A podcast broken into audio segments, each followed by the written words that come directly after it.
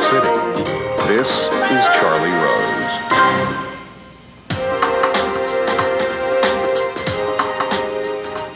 Chris Matthews is here. He is the host of MSNBC's Hardball with Chris Matthews.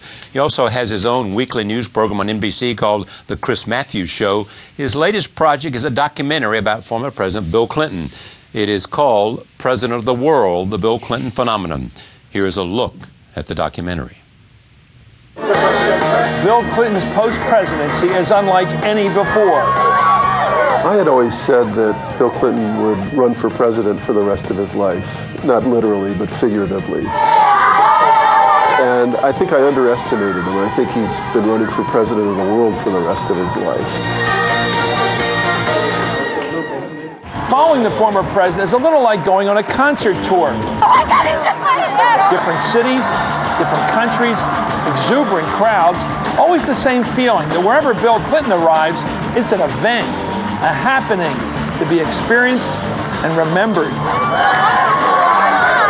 Oh, he's a superstar, isn't he? If you can do it here, I can figure out how to put it everywhere and get it funded right. for you. I'll really help you. Out. Did you ever have a, a pause where you thought, I don't know what I'm going to do next? And then this began to develop, this almost global role you play now.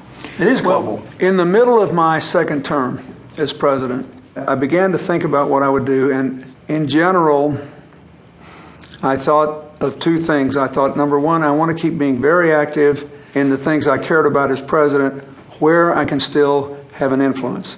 And the second thing I wanted to do was to try to explain the world we're living in to my fellow Americans and to people around the world. So everything has sort of grown out of that. The special on Bill Clinton airs on MSNBC on Monday, February 21st at 10 p.m. I'm pleased to have Chris Matthews back at this table. Welcome, sir. Right before Charlie Rose. we squeezed it in there, an hour of greatness. Very good. So, how did this come about? I had the idea, uh, I guess, if you want to go to the antecedents, my son worked for the Global Initiative about four years ago. He came out of Brown.